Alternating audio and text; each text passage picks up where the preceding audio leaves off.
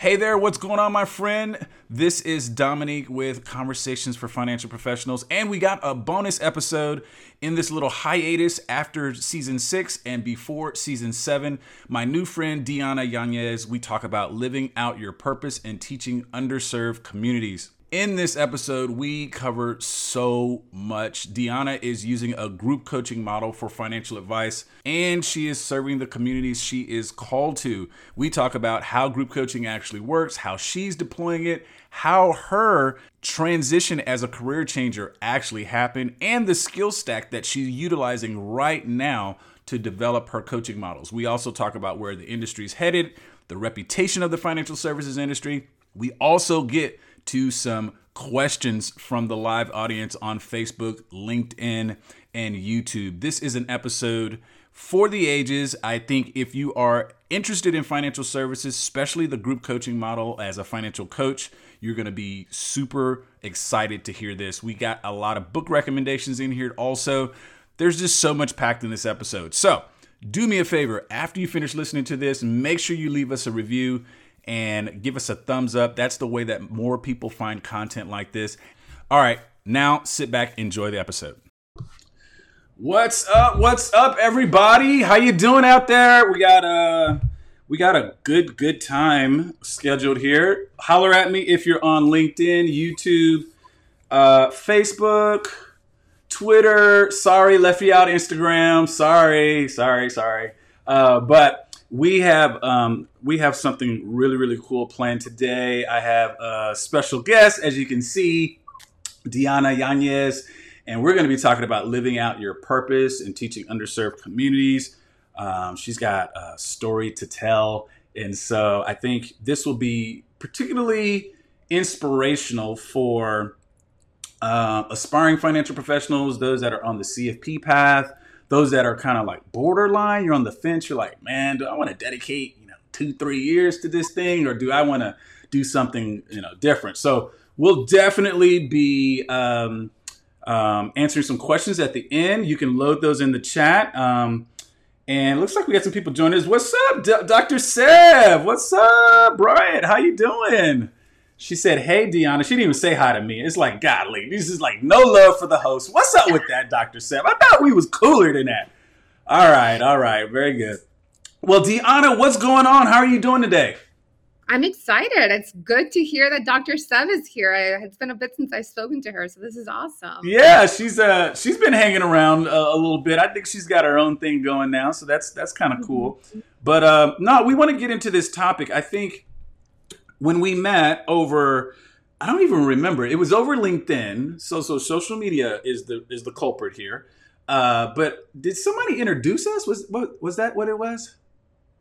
No, no, no. Like we connected. I reached out. We set up a time together. Yeah. This was like in the past month, I think. Yeah, yeah, yeah, yeah. Okay, okay. So I'm sorry, I, I get all these kind of mixed up because th- there's a lot that come in. But okay, so we talk and we we kind of uh, oh no, I know. I remember now. You were saying the whole thing about becoming a thought leader. That's what it was, and we had a chat around that because yes, I, I agree with you. The um, the dilemma on that whole thought leadership stuff, but I think your story, your story, from what you told me and what I understand about what's going on here with you, is I think something that aspiring financial professionals need to hear so they can understand that although they see CFP or these letters behind their name, there's a way that you can you can walk out your purpose serving non-traditional groups.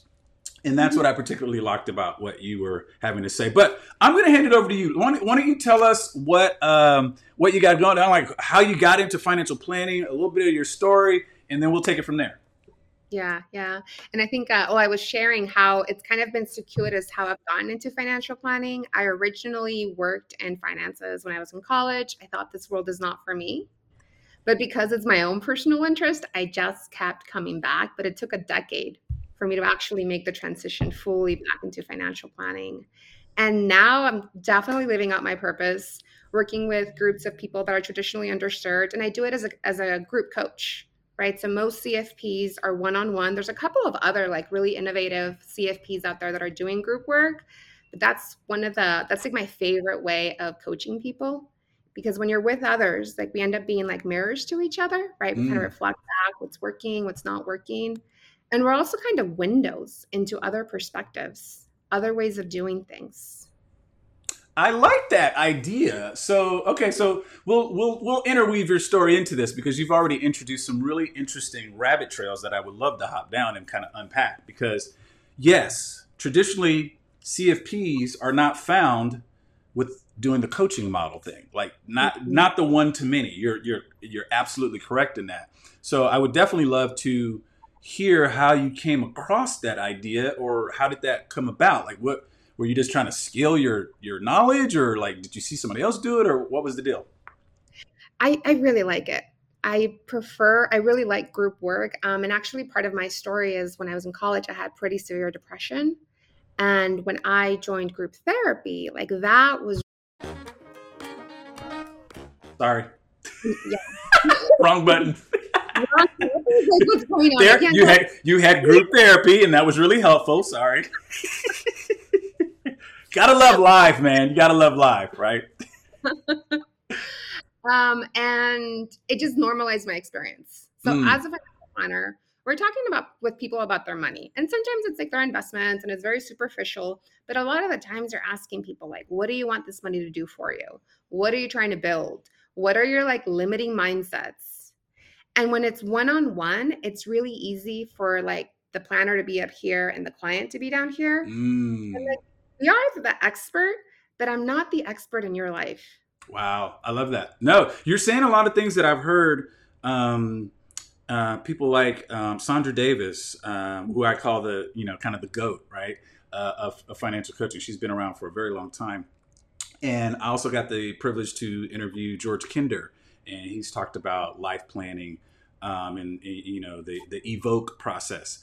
And, and so I want you to talk about that a little bit more because I think this is something for um, uh, aspiring financial planners and even existing financial planners to understand that coaching is different than financial planning.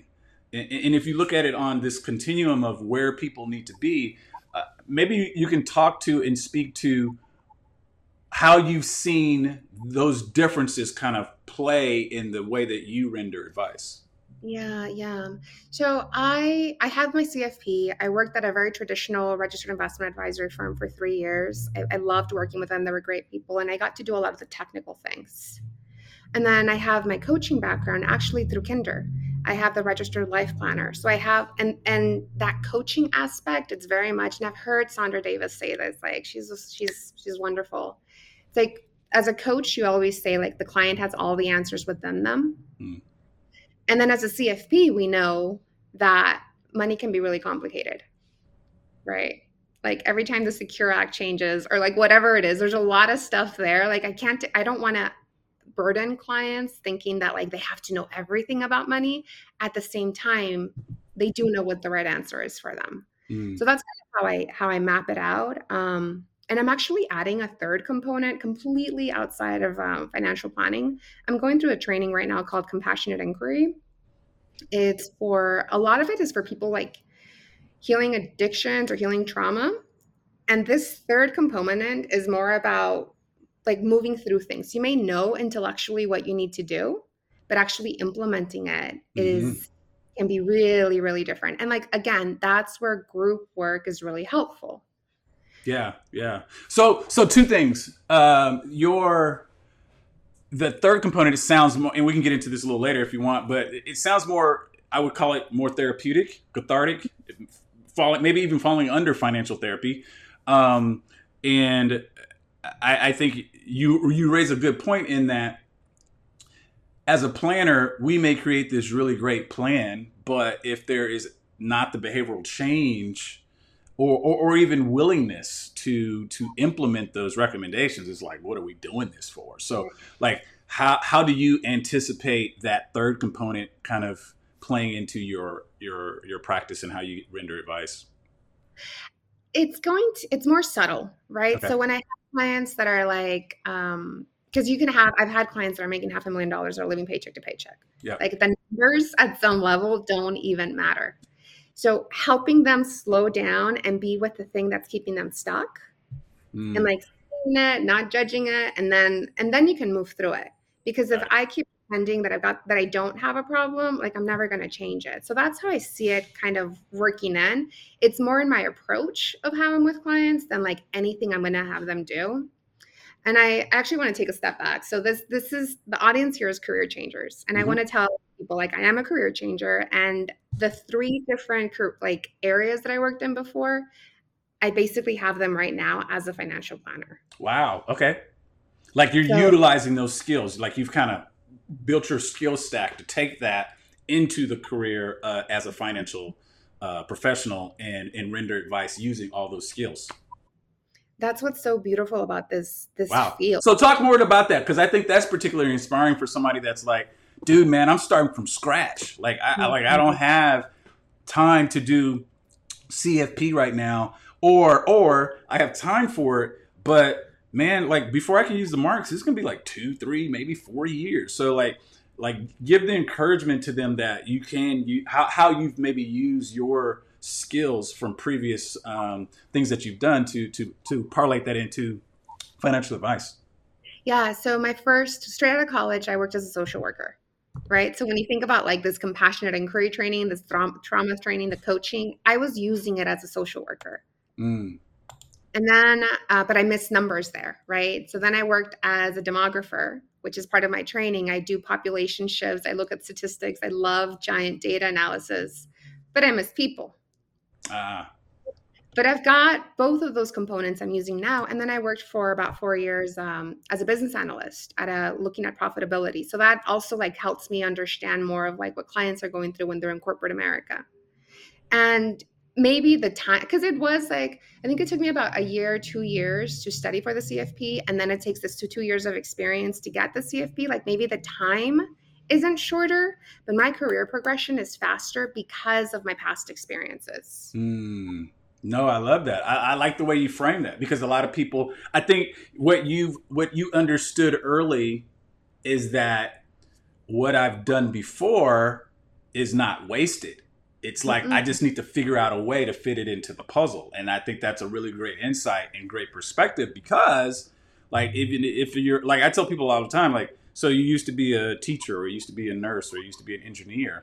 Like when you start rendering financial advice, why not go back to the company or the people that you already know that know and like you, and they just need to trust you when it comes to financial advice or their money, uh, because you've already kind of got a built-in specialty or niche, and it sounds like you've done some of that with what you're doing uh, by mixing your skills, stacking your skills. Yeah, yeah, and I love that term, stacking your skills, because it really is like that. Again, this career as a financial planner, all of the skills that you developed anywhere, you get to use them here, mm. right? Yeah. You like people, you like numbers. This is awesome. This is perfect. Yeah, yeah, yeah. So talk about the um, something I want to go back to that you said, uh, and just for those that are joining us, we are talking to Diana Yanez, and we are the top. The topic is living out your purpose and teaching underserved communities because she's been doing exactly that. We're going to dig a little, a little bit more into that because you use a group coaching model, which is like pretty non-traditional, traditional, and you saying that in that group format. I think the biggest question that people will probably have from this, especially existing financial advisors that are working one-on-one, is well, like how do you get that together? Like, are you in a Zoom or something, or do you do it in a big you know room like how and are people like you know feeling some type of way and not wanting to expose like what their money problems are and their you know maybe some privacy issues like so how do you navigate that? Yeah yeah yeah yeah. This is really more of like where my coach training comes in right? It's really important that you have a container right? So what is a container? It's like when you come into this group and it's all done virtually um, part of my life purpose or like life goal or whatever it is right now is like i want to travel through latin america right? I'm serving the US market. I'm living in Mexico. I'm living in Colombia. I'm going to go to Brazil. So I'm practicing my Portuguese. Like I'm living my best life. Yeah. And I'm figuring out how to make my business support my best life and how to make sure that like my life is also supporting it. So in the group coaching, when you come into this container, this is not a regular Zoom meeting, right? I come in and I have really clear suggested guidelines, and every cohort gets to add to the guidelines. The first one is um, confidentiality what happens here when you leave here, let it stay here, right? Very much the Vegas rules. it's listening to respond or listening to understand. Sorry, listening to understand rather than respond. No, a lot of the times we listen to each other. Yeah, that's huge. And then not giving advice. So we don't give each other advice. We give each other appreciation, right? If someone says, like, I finally talked to my partner about the way that we were talking to our kids about money, right? We'll appreciate each other, but we won't be like, oh, you should have said it this way. Mm. So let's put a pin in that. That's really huge. I think it's a very subtle change, but you have to be present in the moment in order to really identify how much you are talking and or getting giving advice when even when you're in a prospective client meeting and, and again this is if you want to adopt a more coaching centric approach versus you know the advice giver I, what i've found out is although my clients do hire me for my expertise and advice you're right they have the answers inside of them and and they pretty much gonna do what they want to do. do. That's that's it. And I help them when these adults are hitting their head against the wall. I tell them, okay, you're hitting against your head against the wall. This is a wall you know well. Yeah. And you don't want to hit your head against the wall, and then you're continuing to do it, right? Yeah. a lot of the time, and yeah. planners get frustrated. They're like, yeah. "Why are these clients not listening to me?" There's no bad clients. Just like yeah. they say that in therapy all the time. There's no bad. Ther- there's no bad clients your approach just isn't working. Yeah, yeah. I, I love that because it's it's the subtle difference between hey, do this or do that, and uh versus making an observation and saying, Hey Deanna, I noticed when you said such and such, such and such.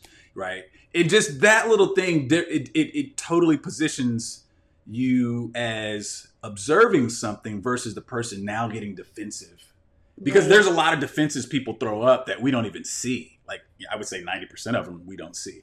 But in, in your language has all to do with it. So that's great. Go go go on. I, I interrupted because I, I, I was no, I was curious no, on that topic. But like so you're the, maybe talk a little bit more about how so let me ask this.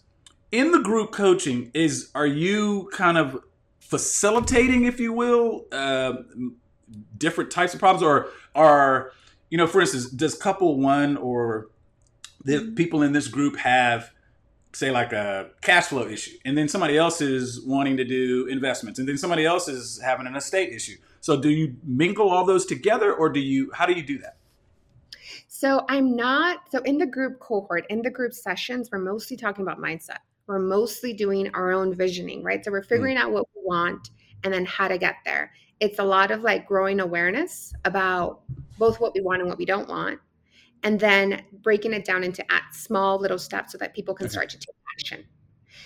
Again, most the clients that I'm serving are underserved.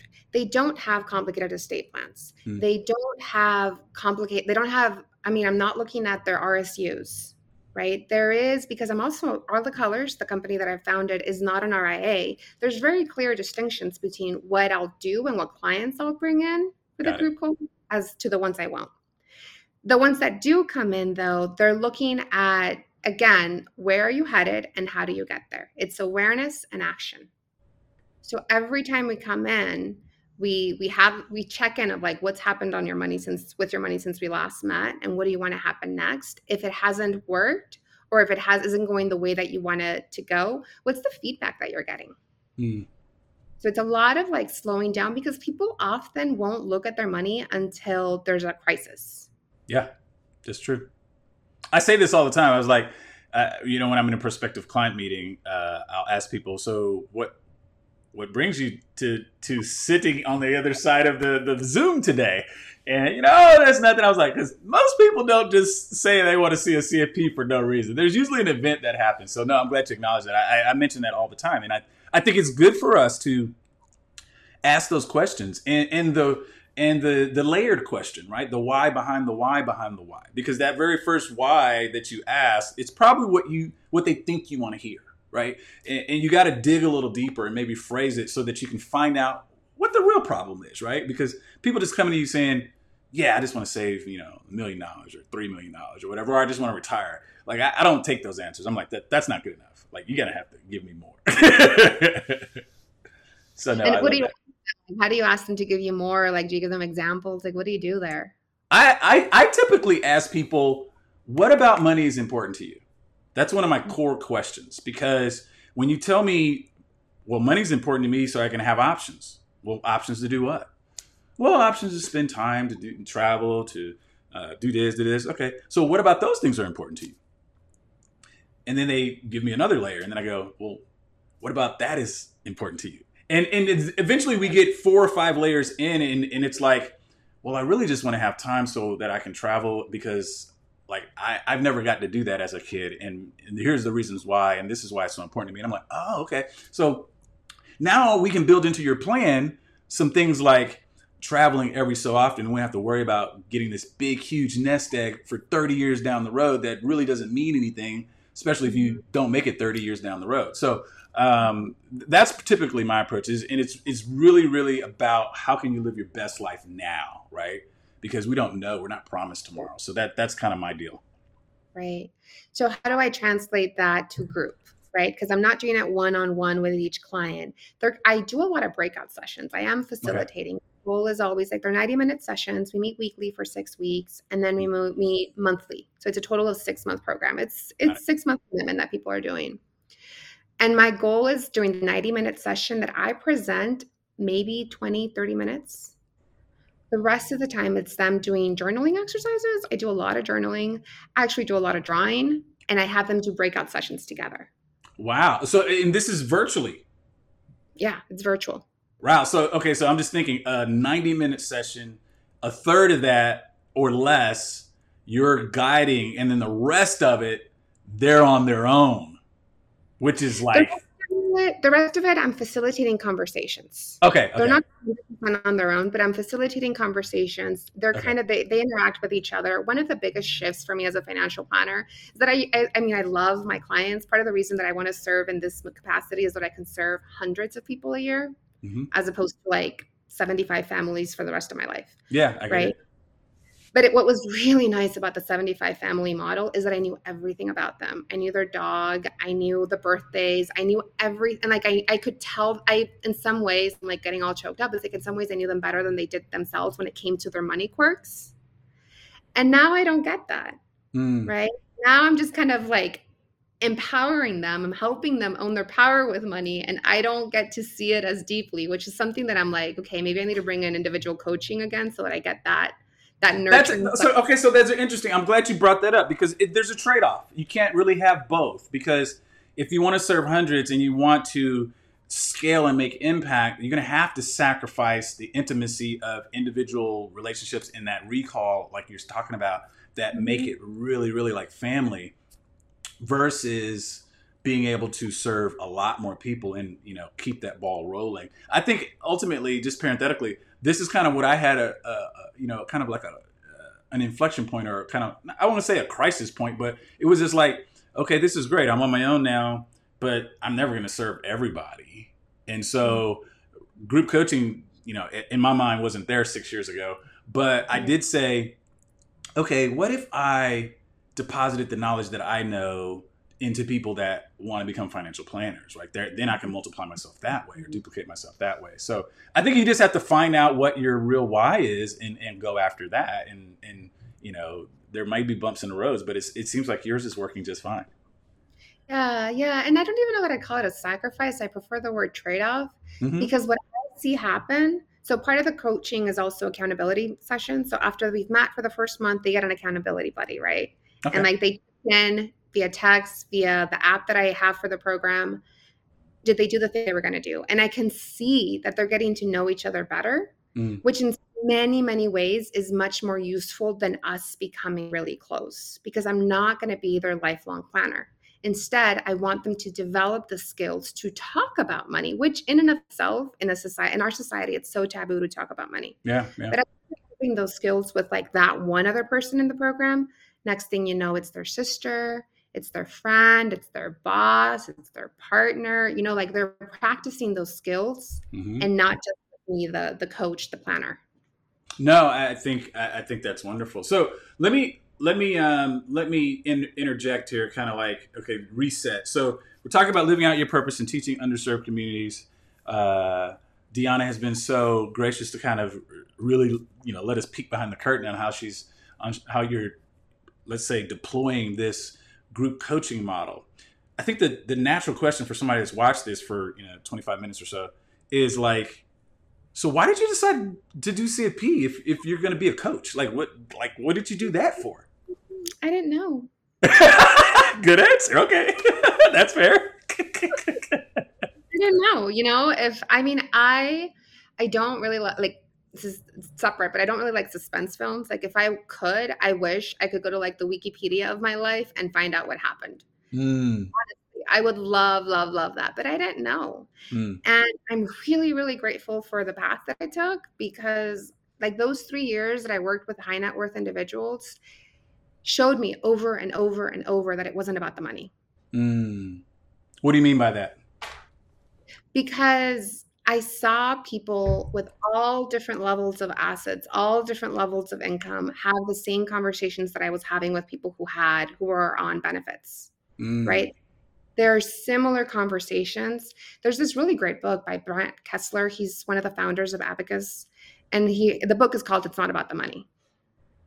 Right. And that that book is a great, it's great for anybody who's thinking about financial planning and is looking more at the coaching aspect, not even the coaching aspect, but like the human relationship aspect of it, mm-hmm. that's a really good book to go to. Yeah, I think, um, and I didn't know if you were going to go into this, but, and we can. Um, I, I, think I agree with you in that I've worked with you know this high net worth individuals too uh, for quite a long time. Like you know, half a billion under management, two hundred relationships I was responsible for for for over six years. And, and what I found out is regardless of the amount of zeros in your bank account, the human condition is still the same. Like people w- want the same things in life, and it's not money; it's what money will provide. Uh, typically, options, optionality, right? Um, I've seen a lot of people get in bad health, and, and money can't fix that, right? Especially if you have the weight of regret from damaged relationships or any of that kind of stuff. Like, so human condition wise, money is the greatest. Um, I, I, would say human condition is the great equalizer because money, money is trumped by that. And so I, I think that's important to realize, or it was important for me to realize when I decided who I wanted to work with and who I wanted to help, who I wanted to serve, who I wanted to show up to be my best for that group of people. Because um, knowing that you don't have to necessarily feel one way or another. Like I've heard a lot of people like, I want to go back and serve this group of people. That's great. Just know if you're the best to serve them and if you can shape yourself in the way to be the best to serve them. Because that's what the, the most that, to me that's the most important thing because that's how you have the most impact. What are your thoughts on that? No, I love that. How do you shape yourself to be the best to serve them? Um, so and I when I think of the people I want to serve, I want to serve people who, again, I've been mentioning like hitting their head against the wall. People who are like, I've been doing this, it's not working. I'm finally ready to do something different. And I also focus a lot. Like part of my story is like my parents are are immigrants. They were born in Mexico, and I was the first one born in the U.S. So coming back to Mexico for the holidays, for all kinds of things, my family, grocery shopping, everything. It was always kind of like, what is the reason for my good fortune of where I was born? Mm so I part of what motivates me is like thinking how can more of us be out of like I don't know have have not have food and housing insecurity. Mm. I'm in Oaxaca right now, and it's so heartbreaking to see children work at like all hours of the day. You know, yeah. part of my client base or the people that I that are attracted to working with me have social justice as part of their their values. And a lot of the times in social justice, meaning that like I'm doing well, my community's doing well. Yeah. Seeing how how interrelated it is. And often people who have social justice values think money is the root of all evil. Right? And and then they keep they People misquote that scripture all the time. I don't even know enough about the scripture to have an opinion, yeah. but I've seen people who have like this big, beautiful heart push away money mm. and then they're hurting themselves. Yeah. Right. So, how do I shape myself to serve those people? Yeah. Yeah. I mean, I think so. It, it I think this is a good segue to something I want to ask you. And then we'll we'll start to uh, bring it in for landing.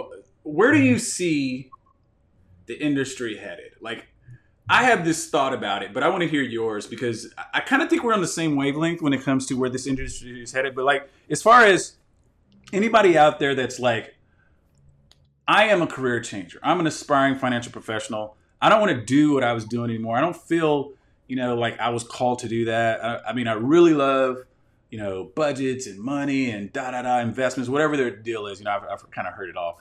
Um, and if they were asking you, Deanna, like, what is the what do you think the main thing that I need to to know about where this industry is headed? What what would you say? A lot of the things that the industry was doing 20, 30 years ago, even 10 years ago are being commoditized, right? So a lot of like the number side of it is being commoditized. It's easier for people to do it on their own. But the people aspect of it is becoming more and more important. And also personalization a lot of us are so used to like our phone knows everything about us and like will give us exactly what we want. So being able to personalize it for people, I think financial planners are going to have to get more and more niched, like having a really clear ideal client persona so that you can call them in. I also think I don't know enough about it, but I think of AI. I think mm. of the things that are being automated. What things can't be automated? I also think about climate collapse mm. and people's anger around like it's just heartbreaking you know? Like we're definitely not thinking seven generations out. Mm. we're not thinking of our long-term impact on each other on the planet. Um, and that that's not like directly in the financial planning services but the financial services needs to respond to that mm. right? Be esg one of the firms actually um, i both have all the colors and i also contract with strategy squad I'm a wealth advisor there, and there I get to serve high net worth individuals. So I'm serving the whole gamut of people right now. And I love their focus on private investment placements. Hmm. Right. So it's not for everyone, but for the people that we serve, it's beautiful to see them feel really good about what their money is doing for the community around them. So for people who are curious about that, interested in that, there's definitely a place for that here. Yeah, yeah, yeah. I, I do feel you know, at least my work in the consultancy space with aspiring financial professionals and career changers ha- has shown me the array of interests that are out there as far as what people are are, are, are feeling their call to or their purpose. And what's interesting about this is there's definitely been a shift, and I would agree, probably in the last 10 years more so, uh, arguably longer than that, but people are, have definitely shifted away from I want to get into this industry so I can make a lot of money. If there's if that's what they want, they're not saying that because they, and and they're not serving people that would provide that. So I, I think it's a true statement, and people have gotten more. Um, the consensus has been more around. Um, I wouldn't call it altruism. It's not total altruism. It's it's basically like this. Uh, you know, I want to go back and deposit into my community to make my community better or the or, or the people that are, are are me or look like me or whatever. There's a lot of that too. And and i i would agree with you. I think um i was just talking to an advisor the other day about this you know the governing piece of legislation around our industry uh, which is you know totally outdated it's 1940 i mean we're in 1920 we're in 2022 you know and we got that legislation that kind of governs what investment advice is and it hasn't really captured the broad array of the continuum that is financial therapy, financial coaching, financial planning, financial education, financial counseling. You know, all these things that people need way more than helping them pick the investments in their 401k. You know, it's just like uh, I really hope the industry does start to change. And, and I'll tell you, um, I was on a post thread um, talking about InvestFest that just happened, I think, in Atlanta with Earn Your Leisure and you know, a lot of the uh, um, what am I trying to say? The financial education space, um, and they had a lot of consumer turnout. Wow. And the warning, I think, um, shot across the bow is okay, traditional financial planning or financial advice community, if you don't wake up to start delivering what consumers of financial services are demanding, you're going to lose them forever. You've already tainted the trust by, you know, charging too high for services that you could charge lower for. But we have this whole group of financial educators that are basically people are listening to them. you can't ignore them anymore. So that's where I think the I think there's more of a blend or a, a convergence happening. And I think you as a as a aspiring financial professional, I think you want to be on the side of meeting consumer demand and being more sensitive to what people actually want. Right, right. Seeing the wave of demand and then and then writing on that. And like and it's people are all so different. I think there's a space for whatever style you want, even if your style is like appropriate for the 1940s legislation. You know, like there is still that space where you can I don't know. I think that dinosaur is dying, I'll tell you. I think that dinosaur is dying. I, I've said this before, you know, the stale pale male in portion part of uh, of this of this um, industry has not served the broad public very well. That's a true statement, and I, I don't I don't feel uncomfortable about stepping on anybody's toes. I think I'm here to help, and if people have been listening to me for a while will know that I am. But the the the uh, what am I trying to say? The um, the picture that financial services has presented to the consumer is very off-putting. It, yeah. it, nobody wants that, and so we have to look at how we change how we become, you know, like you said, those those those um, that analogy that you gave, where the financial provider of services is up here and the consumers down here. There's a level playing field now, and we've got to act like that it is, and we've got to come in more humble, more contrite, whatever term you want to use, but meeting people where they're at. Yeah, I mean, I love the term guide for what I do. Mm. More than coach, it's like a guide. I just like I guide you to. That's what Carl Richards says. He uses that term. Oh, does he? I didn't yeah. know that. Yeah. yeah. I like that term better. And I, I think a lot of the, I mean, as a financial professional, whenever I tell people I work in finances, they kind of take a step back. We clear we we clear a dinner room. I'm telling you. Like no, what, what's the what's the deal? Like we have to own that. We have to own that whenever we say, "Hey, what do you do, Deanna?" Well, I'm in financial services, or I'm a financial advisor. Financial people go, like yes. that's embarrassing. Like we got to fix that. Well, and I mean, I a lot of my training I'm doing in spaces that are social justice, they're therapeutic. And again, I tell them I work in finances and they look so confused. They're like, why, why would you work there? it's honestly kind of the vibe I got from them, even from like virtual networking. I get that vibe. Yeah. And I'm okay with it because it's deserved. Not mm. me personally, but the most well recognized financial service provider is Bernie Madoff. Mm. Yeah, that's actually a good point. You know, if we don't have this reputation, the financial services rep- doesn't have this reputation because it's, I don't know, a sheep. You know, it's a it's a wolf in sheep's clothing. Often, it's almost an oxymoron because it's financial services, and the root word in services is serve, but no one thinks we do that, no. which is unfortunate and it's it's part of like our confusion around money and like always like this this be this like greed that we have that like not knowing what enough means. Mm. like not knowing what satiate not even valuing satiation right? Like if you're if you're if you have enough you're a mediocre you're a loser right? So that that distinction and again when i think of climate collapse i'm like if we knew what enough was we wouldn't keep ourselves in a path that's not going to end nicely. You know, I'm trying to keep my words really clean. I think I think we're we're we're hitting hitting on a problem that is going to take way more brains and time to solve. It's a very complex problem because the consumerism age that we're in. I don't know. People want to. I don't, I don't know that people think we can have our cake and eat it too. But I, I actually believe we can. I, I believe we can be in a society where you have unlimited optionality, but you have such a concrete hold on what's valuable to you that you don't get distracted with all the other bells and whistles that are out there. And you can just be around that stuff right? Because i'll never have a big enough bar of soap to clean up everything but i i i i, can, I can stay in my lane so to speak. So uh, let, us do this. Um, let's answer a couple of questions.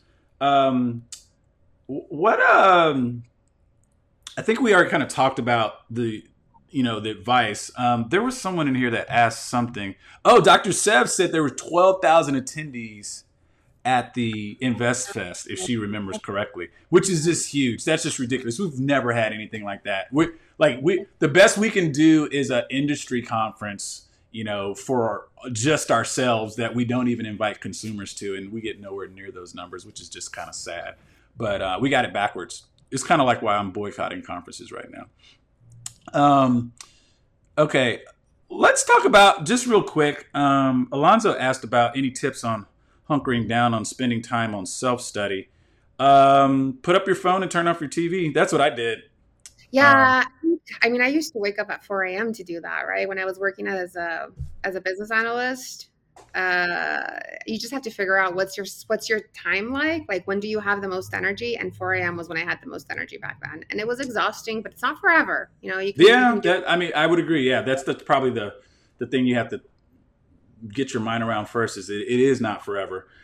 I've talked to a lot of people that have not you know passed on the very first try for that exam or even the second time and and my question to them is always well it's two questions it's did you put in the 250 hours that they recommend at least? And if they say no to that then i'm like go do that first. Because mm-hmm. there's a reason why the people that pass say that they put it 250 hours like just like just do what they say. That's the first thing. And then the second thing is is we we have a problem with that then it's like do you want to take the test again?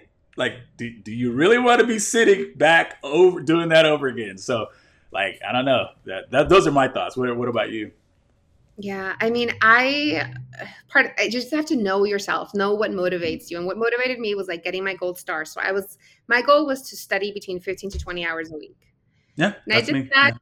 for about a year and a half, right? And like I would track it. Like I did three hours on this day. And like it's just mm-hmm. figure out what motivates you, make it really small and achievable. I think um atomic habits, like James Clear mm-hmm. talks about, like you want to learn how to floss your teeth, floss one tooth. Or if you want to do push-ups, do one push-up, right? And it was like every day I'm gonna study two hours.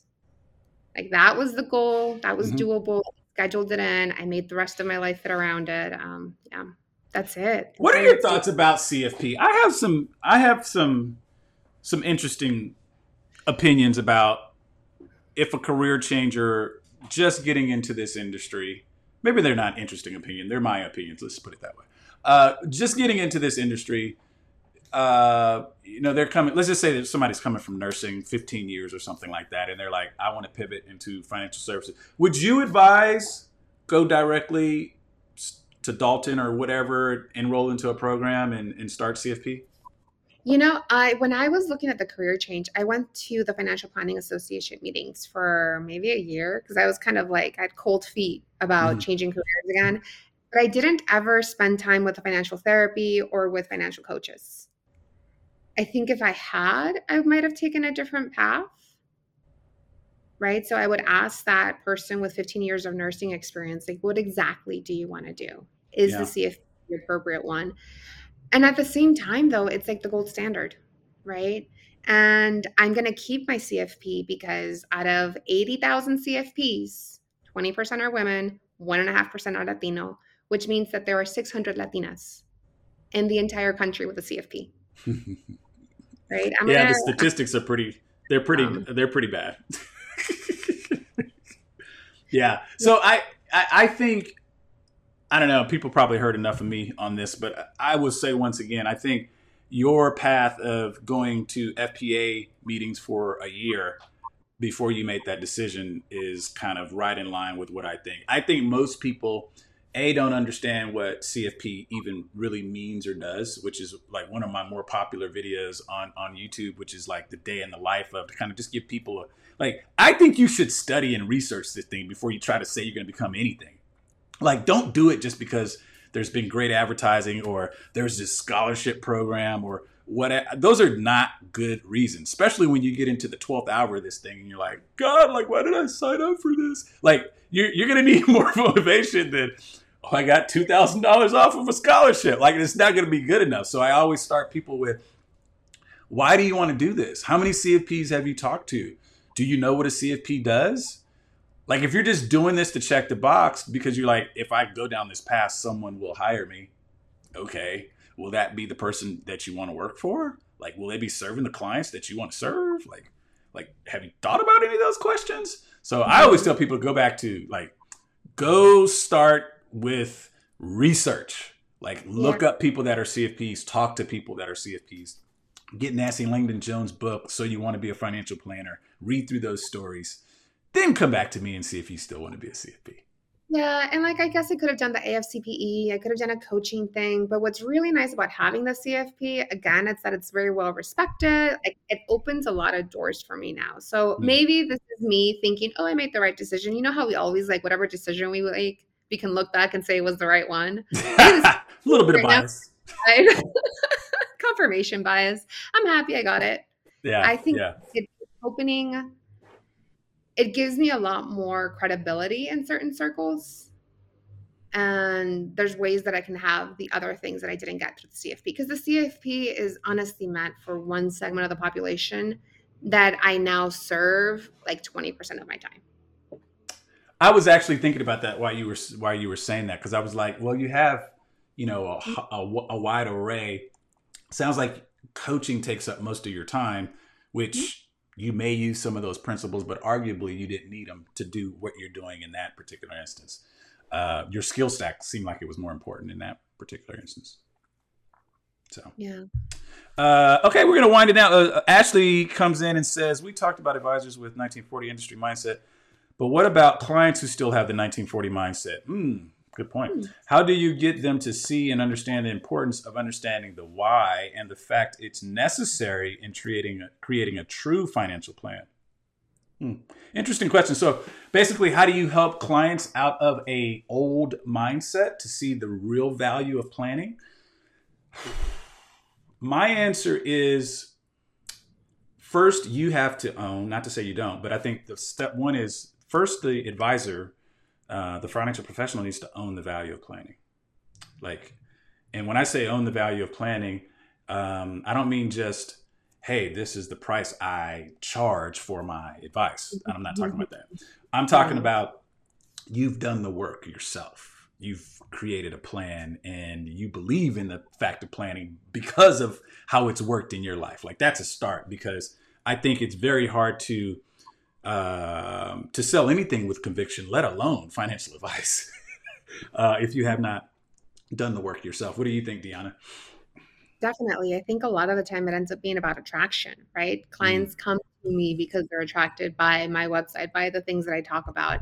And it's so focused on the value of the financial coaching that I do, the financial services. Mm-hmm. I had anyone come and ask me, like, well, what's your value? And also like the 1940s mindset that was investment only focused right? Mm. so this is asking what do you do with clients that only want to look at investments that don't want to look at the like the values around their money or their beliefs around money or what they want to do with the money? Yeah. I i think of this this is not related but i think of this conversation that i heard with um, Resmaa Menakem and reverend kyodo angel kyodo williams and they're both like very active in the um, like just dismantling racism movement. So completely separate, right? But at one point they're talking about like, well, what do you do with white people who don't want to talk, who don't want to acknowledge white supremacy? Mm. And I think it was, I think it was Reverend Angel Kyodo Williams. She's like, well, what are you doing? Like, why, why are you even talking to them? Like, go make a sandwich. You know, just move on with your life. Well, there, there's you bring up an interesting point, and I, I always try to get a little bit more context. And I don't know Ashley's situation we've actually kind of conversed on LinkedIn, if I remember through DM. But sometimes you have to make a hard decision. And I know everybody doesn't need to start their own firm. However, there's a large population amongst all financial professionals that are employed, and I'm gonna have to say it, by the broken dealer. And it is what it is. And all broker dealers are not created the same. Right all compliance officers and compliance departments are not created the same. And I think the key differentiation point here to understand is with a broker dealer, nine times out of 10, you could probably be seven and 66 or six and 63, something like that. And you mm-hmm. are a registered representative of the broker dealer, which means the client is not who you serve. Mm-hmm. The broker dealer is who you serve. That's just in the legalese of what the Series 7 says. Just look at it. It says registered representative. Registered representative who? Not the client, of the firm. So you serve the firm's best interest. By definition, you can't be a fiduciary also. So if you're finding a conflict there, you might have to move around. That's just the hard truth of that. I think a lot of people don't understand that that those worlds are different for a reason. Independent allows you to serve the client.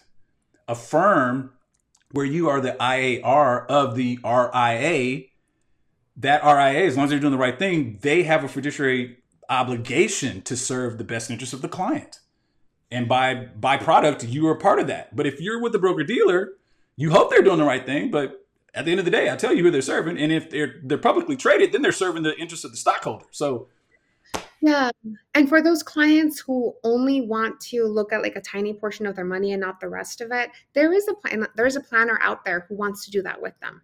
Yeah, yeah, that's true. Refer them away. That I think that's the best thing to do. Sometimes you can't serve them, and that's okay. Yeah. I've had a lot of those conversations. So it is what it is. I think you know when you think there, what is there? Cerulli Associates says there's like something like 300,000 people that use the term financial advisor. I mean, mm-hmm. that's plenty of people to choose from. I mean, they got to be able to find someone. I mean, so. right. Yeah. And like, and I think us as planners, when we're doing the prospecting meeting, when we're getting to know the client, the more clear that I am on who I want to serve and the more that I can ask questions to vet the client, the easier it'll be for like it'll easier it'll be to have a strong relationship, right? Mm, so if good point. like yeah. been working together for three months and now she, the planner realizes there's not actually a fit, it's feedback that you need to do that fit that match earlier on in the meeting. And you may continue to be with the client, you may not want to refer them out, whatever it is. It's all just learning. You know, yeah. we don't we don't come out of the womb knowing how knowing how to vet our clients. Yeah. No, I would agree. And and and two, I think early on in your career, sometimes I get that you may want to make that sale because it may be financially beneficial for you. You may like have some obligations. I get that. Just know that on the back end, if it wasn't a really good fit, it's never really going to be a good fit like it doesn't morph into a good fit. Somebody's got to compromise, either you or the client. Uh, so, so well, great, great, great stuff, um, Deanna. Really appreciate your expertise. This has been a really great conversation. I've been really enjoyed it. Um, how can people find you? I uh, my website is allthecolors.net for network. I'm on Twitter, I'm on Instagram, I'm on LinkedIn. Uh, that, those are the best places to find me. All right, all right. Well, and we'll make sure that we link all your uh, social profiles into the show notes when we when we post this. And uh, if you guys have questions, you can um, find her on LinkedIn, or you can um, comment on this one uh, on this YouTube video. And um, are, are, you on YouTube? Do you have a YouTube channel? No, I don't. Okay. No. Okay. Well, then then comment comment on the thread in LinkedIn. That'll be a better way to to see, and we'll we'll make sure we tag her on that. So, love that you were here. Thank you for the deposit into the audience, and um, wish you the best of luck. Let's stay in touch. Okay. Wonderful conversation. Thank you. All right. Bye bye.